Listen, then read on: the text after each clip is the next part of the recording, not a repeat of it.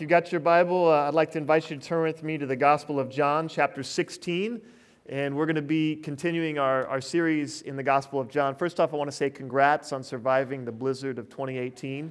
Um, we will rebuild uh, is the, uh, the tagline I'm working on. So, uh, John chapter 16, I want to start. This, this will be an abrupt transition from Christmas music, but um, if, if you would have asked me uh, when I was younger, what kind of music I listened to or what kind of music I liked, I would have been very clear that there was a kind of music that I despised, and that is country western music. And I, I know that's, that's, that's a hard thing to say, it's controversial.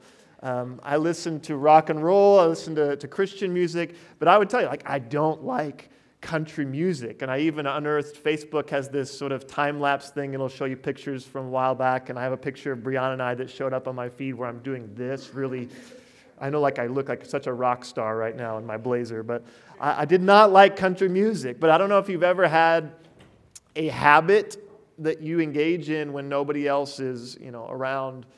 Uh, but in my 1981 Toyota Corolla, when no one else was with me, I would turn the, uh, the radio occasionally to 97 Country in Topeka, Kansas, and, and sing loudly when no one else was, was around. I had this sort of secret, this sort of secret guilty pleasure. But um, there was one thing I noticed when I was listening to the country music and not telling anybody that there is a, a, kind of common theme, a sort of trope or a recurring theme in some country music. It's probably there in other music as well, but I, would simply just call it the lever, the theme of the, the lever, the sort of romanticized lever, the person who's just destined to be a rambling man who just can't stay put. And so, just to give you a couple examples of this, this is uh, from Oklahoma's own Toby Keith talking about the, uh, the great Western uh, Gunsmoke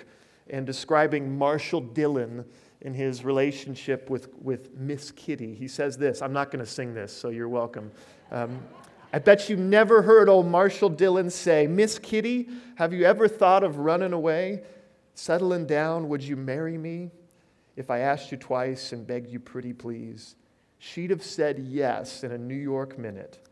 But they never tied the knot. His heart wasn't in it. He just stole a kiss as he rode away.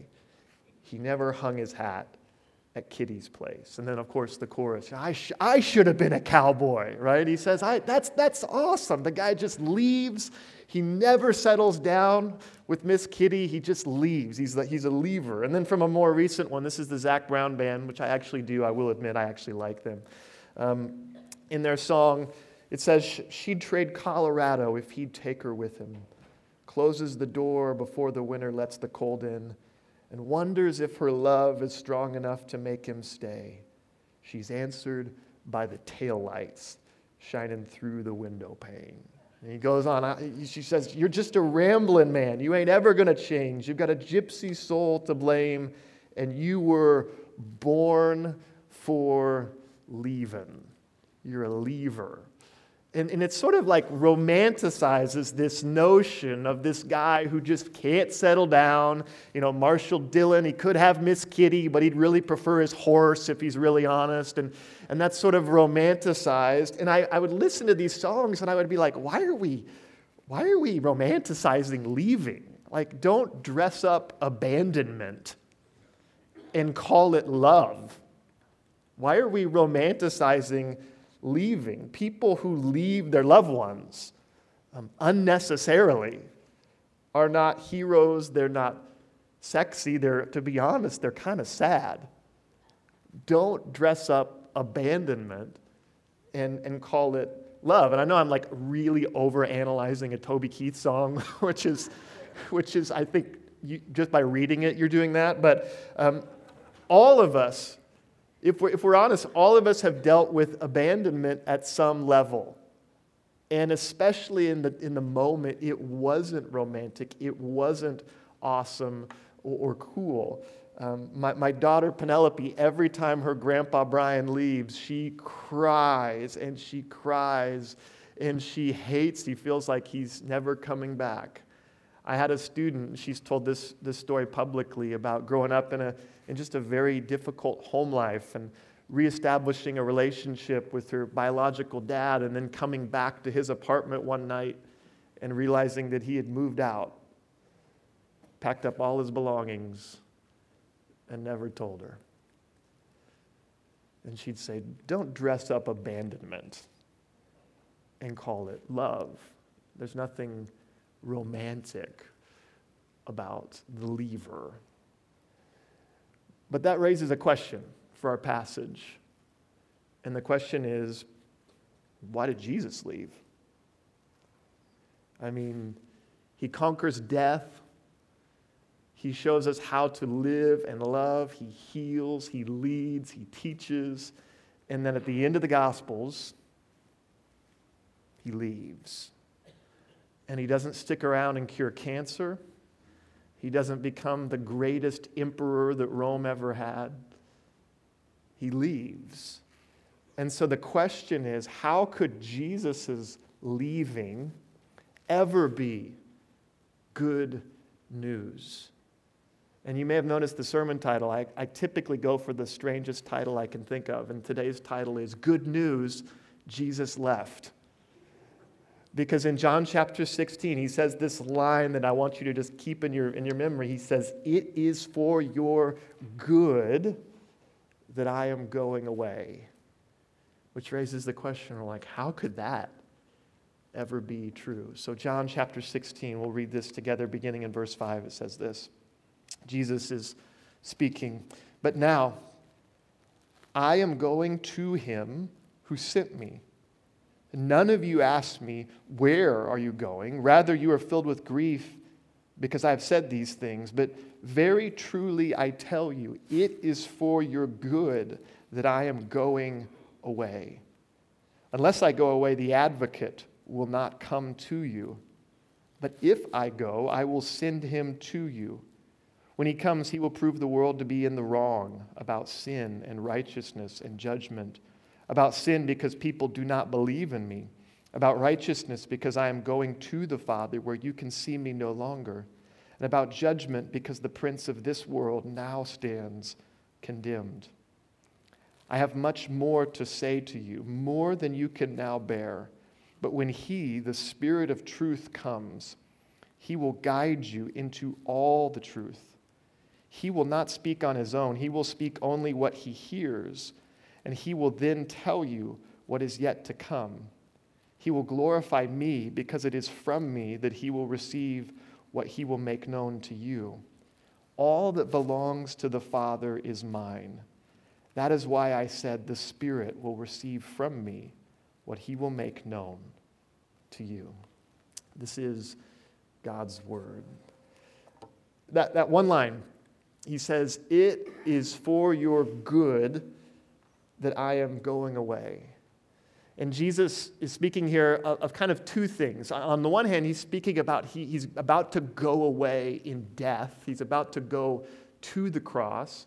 But probably even more than that, he's speaking not just of his death, but of his ascension, where he returns to heaven, he goes back up to heaven.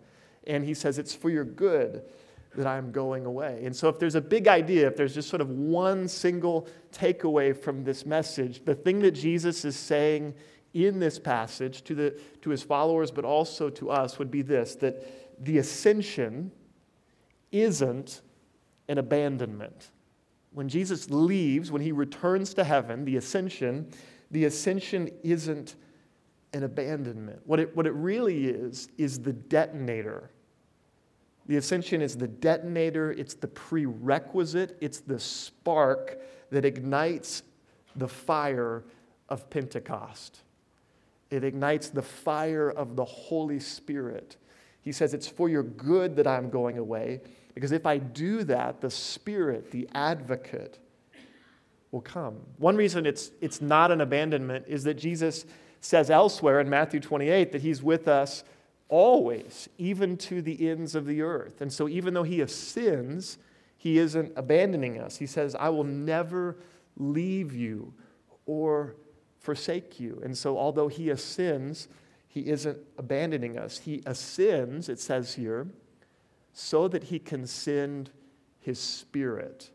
And the ascension is, is, is many things, but one of the things it is is the detonator or the spark that ignites the fire of, of Pentecost.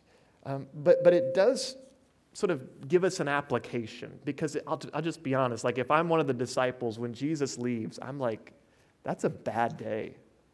I mean, that's way worse than Penelope when her grandpa leaves. It's way worse than Miss Kitty when Matt Dillon rides off into the sunset. I mean, it, it seems like bad news when Jesus ascends and he does not bodily return in the same way until his second coming. And so maybe one of the applications from this passage is that we need to be careful when we diagnose our bad news. I imagine for the disciples that the ascension seemed like bad news when, when Jesus leaves. And yet he says, It's for your good that I go. We need to be careful. Um, I don't know if you ever self diagnose. We live in a WebMD, WebMD age which is risky. Like I just put out on Facebook mistakenly the other day that my feet had been kind of cold lately. You wouldn't believe the diagnoses I received. I, am I'm, I'm dying, um, and so are you. But uh, it, we live in this age where it's very easy to self diagnose. We have WebMD, we have things like that. Um, but we need to be careful when we diagnose what we see as bad news. There is such a thing as bad news, there are bad things. But one of the things that stands out in the Ascension and other places is that the God of the Bible often sends his gifts in what seems like lousy packaging. Amen? It's like a guy at Christmas time trying to wrap it himself, right? It's like, I've got this good gift. It seems like it's poorly packaged, right? Or poorly wrapped. He sends his son as an unplanned teenage pregnancy. He sends salvation wrapped in a Roman cross. He sends resurrection wrapped in a borrowed tomb. He launches movements led by fishermen. And with God, even what seems like the worst news comes with redemptive side effects. The ascension is like that. I imagine that it seems like bad news that Jesus announces. He says, well, You look sad, right? And yet he says it's actually good news wrapped in what you think is, is bad news. It's like the opposite of a prescription drug commercial.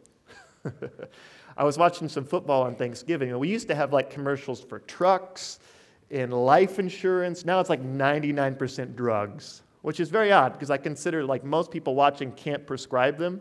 But you've seen the drug commercials that almost the whole commercial is the possible negative side effects, like it will make you grow hair out of your eyeballs or something, you know, just, just FYI. Um, what, what Jesus says is, this seems like that this is not a cure for anything, but the side effect is actually beneficial. That when the Spirit comes, if I go, the Spirit will come, and the Spirit will guide you into all truth. But you might ask, like, well, okay, that's great that the Spirit is going to come, Jesus. It's great that you're going to send your Spirit. But, like, why, why must Jesus go in order to send the Spirit? I mean, the Spirit's active in the Gospels. The Spirit's active from Genesis 1 and in creation. Why does he say that he has to go in order to send the Spirit? And I subtitled this question um, Does the Trinity have, quote, a trampoline rule? And I'll tell you why. I took my kids to, a, to like a play area recently, and there was a trampoline, and it was very different than the trampolines that we had growing up because it had protective side walls um, around it, and it had a giant sign that said only one at a time could use the trampoline, right? And we, that is not the way we use the trampoline. Um, and so it raises the question when Jesus says, like, why, does, why can only one member of the Trinity apparently be active on earth? Jesus says, I have to go or the Spirit won't come. Why must Jesus go? And I think on the one hand, I need to answer some of these questions honestly and say, I don't know. All right? That's moving on. Um, no, just kidding. Point number one. The Spirit, first of all, we could say this the Spirit is the empowering presence of Christ, right? Paul repeatedly speaks of the Spirit as the Spirit of Christ. And that's why Jesus says, I'll never, ever leave you. The Spirit is distinct from Jesus, right? It's not just a sort of like a different mode of Jesus, it's the distinct person, but the Spirit is also united to Jesus. And as long as Jesus remains on earth physically, he's limited to one spot at one time, right? Because he's, a, he's an incarnate human being. And the Spirit, we could say, is not limited in that same way. And so there are some things we could say, but, but here's my best my best sort of theological guess, and it's just that on why Jesus says it, it's really important that I go so that the Spirit can come. I think it's God's desire. I think God's desire is for a people, for children who will do His work themselves. Not on their own strength, right? Not on their own merits but I think God's desire has always been, from Genesis 1 to Revelation 22, for a people who will do his work. And so he doesn't say, All right, Jesus, you stay down and you do all the work yourself. He says, Jesus, you ascend, and I'll send my spirit so that they can become my hands and feet. God's desire is for a people who will do his work. And I was thinking about this as I was listening to a podcast this, this week on a, a new concept. I had not heard of this concept. Um, it's called free range parenting. Have you ever heard of this? Um, we had an incident of free range parenting accidentally uh, a couple weeks ago. Uh, I was taking a shower, Brianna was working out, and the, the mailman rang the door. And he had found Teddy about three blocks down on his trike. And, um, and I went out and retrieved him and my neighbor was filming. I think because he, was, he thought it was funny, also maybe because he was going to turn me into Child Protective Services. But that was an incident of unintentional free range parenting. Um, Teddy escaped. But there's also a book on this. Some of you, it's kind of a controversial book, and I'm not necessarily endorsing it. But it's called Free Range Kids How to Raise Safe, Self Reliant Children um, without going nuts with worry. And it's controversial because one of the things it argues is that parents have become too helicopterish, that we protectively bubble wrap our children and we nerf the world, and it keeps them from actually learning skills that sometimes they have to learn by being left alone, right? And the danger is well, the danger is danger. the danger is Teddy three blocks down on a trike. Um, but the, the idea of this podcast was that sometimes children need to be given some space to figure out how to live in this world without sort of a helicopter parent, right? That has risks, obviously, right? That has risks. But one of my theories about why Jesus says, Look, I have to go, right, is that God wants a people empowered by his Spirit who will do his work. That the Trinity desires us to be the hands and feet of Jesus rather than having Jesus just stay and do it all himself. And so he says, It's for your good, it's for your good that I'm going away. And so, with that sort of preface, why is that? Why is it for our good? And so we're going to look at three aspects of the Spirit's work in this passage. And these are different from some of the things that I've talked about previously when, when we talked about the Spirit. But the first thing that, that John says, or Jesus says in John, is that the Spirit comes to prove the wrong. The Spirit comes to prove the wrong. Jesus says in verse 8, when He comes, He will prove the world to be in the wrong about sin and righteousness and judgment. About sin, because people do not believe in me. About righteousness, because I'm going to the Father where you can no longer see me. And about judgment, because the prince of this world stands condemned. He says one aspect of the Spirit's work is to prove um, the wrong. And I don't know how many of you have ever tried uh, to prove someone wrong by force of argument. I do it once a month, twice on Sunday mornings. Um, it, it usually doesn't go well, right? Like most people don't change their minds because they lost an argument, right? We tend to dig in our feet when someone tries to prove us wrong by force of argument. The Spirit comes to prove the wrong. Right? One of the words here, the word is advocate. It's sometimes translated as um, comforter. But one scholar says that it's actually in this passage, you could translate it best as attorney. The Spirit is another attorney. That will be the only time in my pastoral career that I ever compare God to a lawyer. Um, but the Spirit, Jesus says, is another advocate, or Michael Horton says, another attorney. Next slide. Horton says this in his new book on the Holy Spirit. He says, Christ's courtroom role is exercised for us outside of us, while the Spirit's is exercised within us bringing us to acknowledge our guilt and to receive pardon in Christ before his return in judgment at the last day. He says one of the reasons that the Spirit is able to prove the wrong in a way that's more effective than how I am able to prove the wrong is the Spirit isn't standing over us, wagging a finger, but the Spirit speaks from within us. The Spirit is the voice from within. And so while we often think of the, the Spirit as a sort of encourager, and the Spirit is that, one of the kindest things that the Holy Spirit ever, ever does for you is whisper on the inside, You're wrong. You're wrong. One of the kindest things that the Spirit does for us is to whisper, You're wrong. And to have that whisper come from within is more effective, it's more powerful than having it come from, from without. The Spirit's voice can be resisted.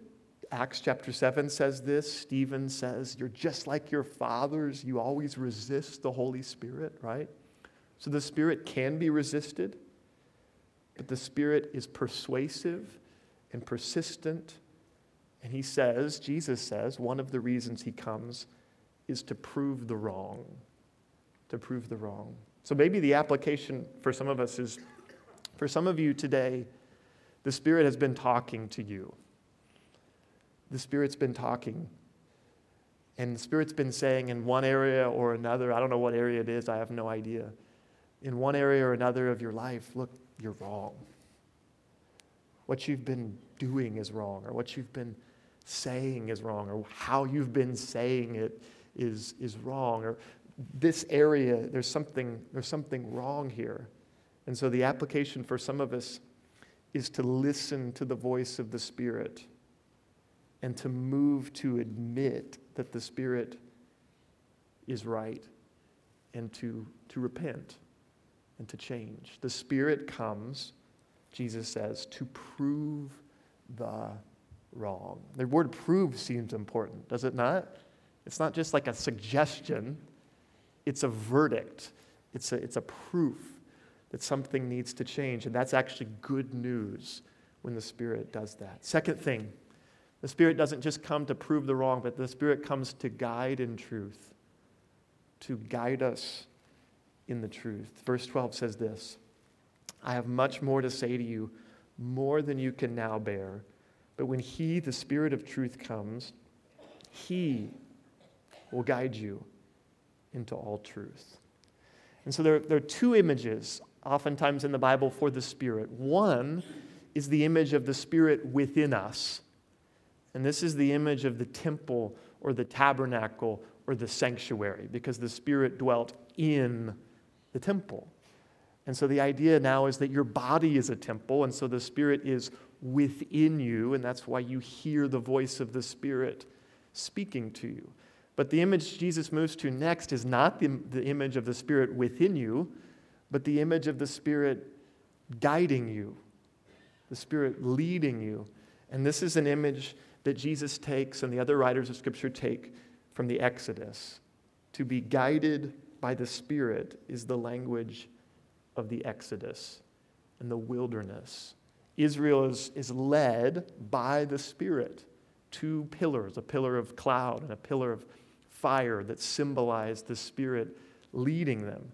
And Jesus says, in the same way, you will be guided by the Spirit. Exodus 13 says, The pillar of cloud by day and the pillar of fire by night did not depart from before the people. Jesus says, It's good that I go away because if I go away, the Spirit will guide you into all truth. Spirit will not depart. Um, one of the things I think that God says through His Spirit is, is this next slide that I'm not leaving you, I will guide you. Keep walking. Keep walking. I'm guiding you into truth. But Jesus says at the beginning of this, like, I have a lot more to say than, than you can bear right now. It's going to take some time and you need to be guided. Keep being guided by the Spirit.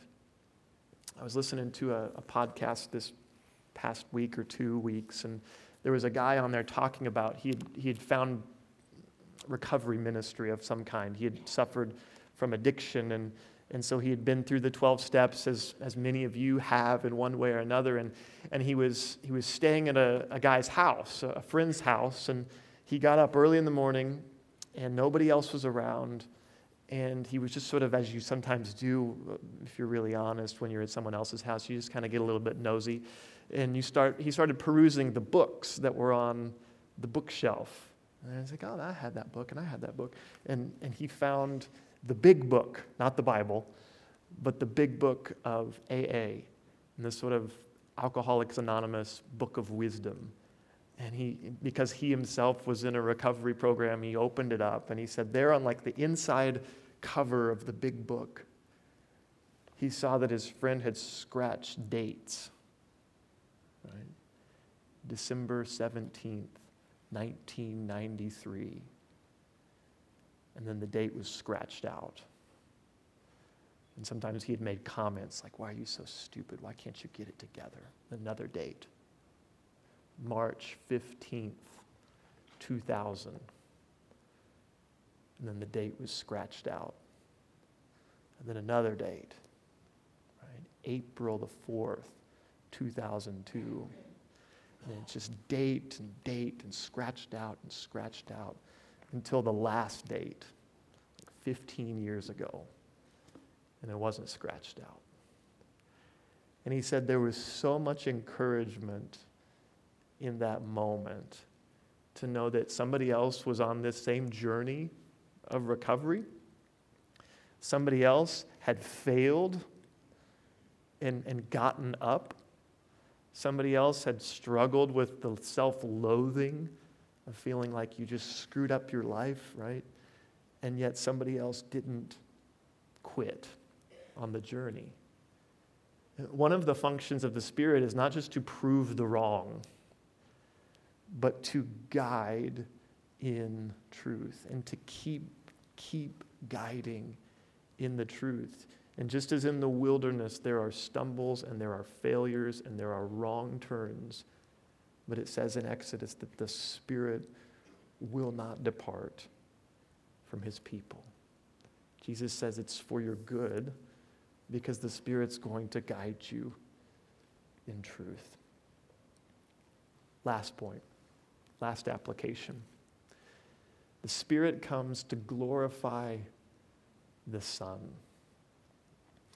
Sometimes, I'll just be really honest, I, I, I, have an outline and I feel good about it, and so I turn it in to the, to the gang here that makes the copies of your update. And, uh, and sometimes I give you all the points, and sometimes I don't.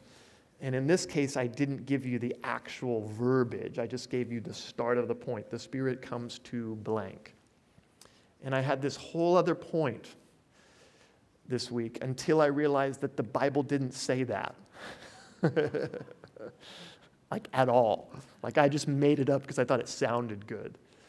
And, and what the point I had was a very sort of like, and there, and wait, there's more. Not only does the Spirit guide into truth, not only does the Spirit prove in the wrong, right? There's more. And then I realized that the last one wasn't about you. And it wasn't about me. It was about Jesus. That the Spirit doesn't just come to give us stuff into, in a sort of Santa Claus esque fashion but the Spirit comes to guide in truth, but also to glorify the Son. Verse 14 He will glorify me. And the me there is not me or, or you, but the Son. He will come to glorify me, the Son, because it is from me that He will receive what He will make known to you. And I wonder if, in some ways, this isn't a solution to our holiday consumerism right?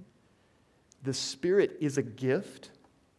The Spirit is spoken of as a gift, capital G, both in the scriptures and in church tradition, right? So the Spirit is a gift. But one of the greatest gifts of the Spirit is to take the spotlight off of me and to place it onto Jesus. The Spirit comes to glorify the Son. That's a solution in many ways to our holiday consumerism. The Spirit whispers in your ear, Jesus is better.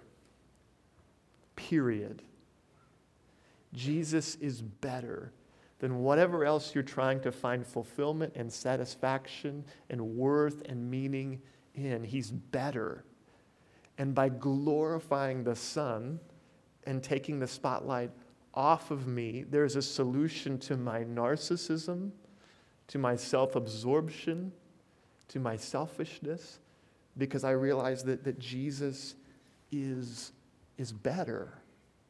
The Spirit glorifies the Son, and that, in many ways, is the greatest gift that the Spirit gives. Amen? It's for your good, Jesus says, that I go away.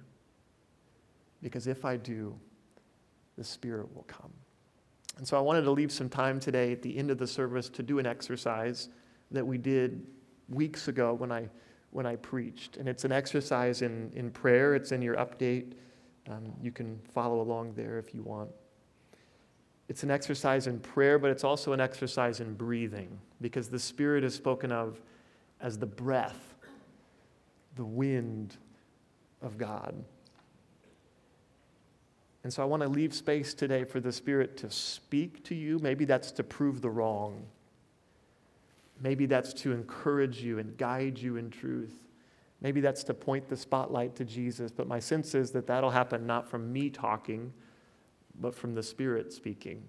And so let's close our eyes and let's, let's engage with this exercise in prayer.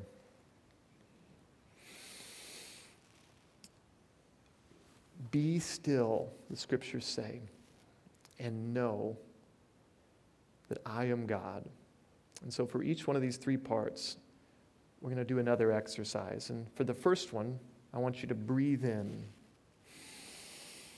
be still. And for the pause, for the hold, I want you to enjoy, to know God's presence. And for the breathing out, I want you to release your anxiety to God. Be still and know that He is God. Be still and know that He is God. Be still and know that He is God. At this time, we're going to have one of our elders, one of our leaders come forward and end the service in prayer.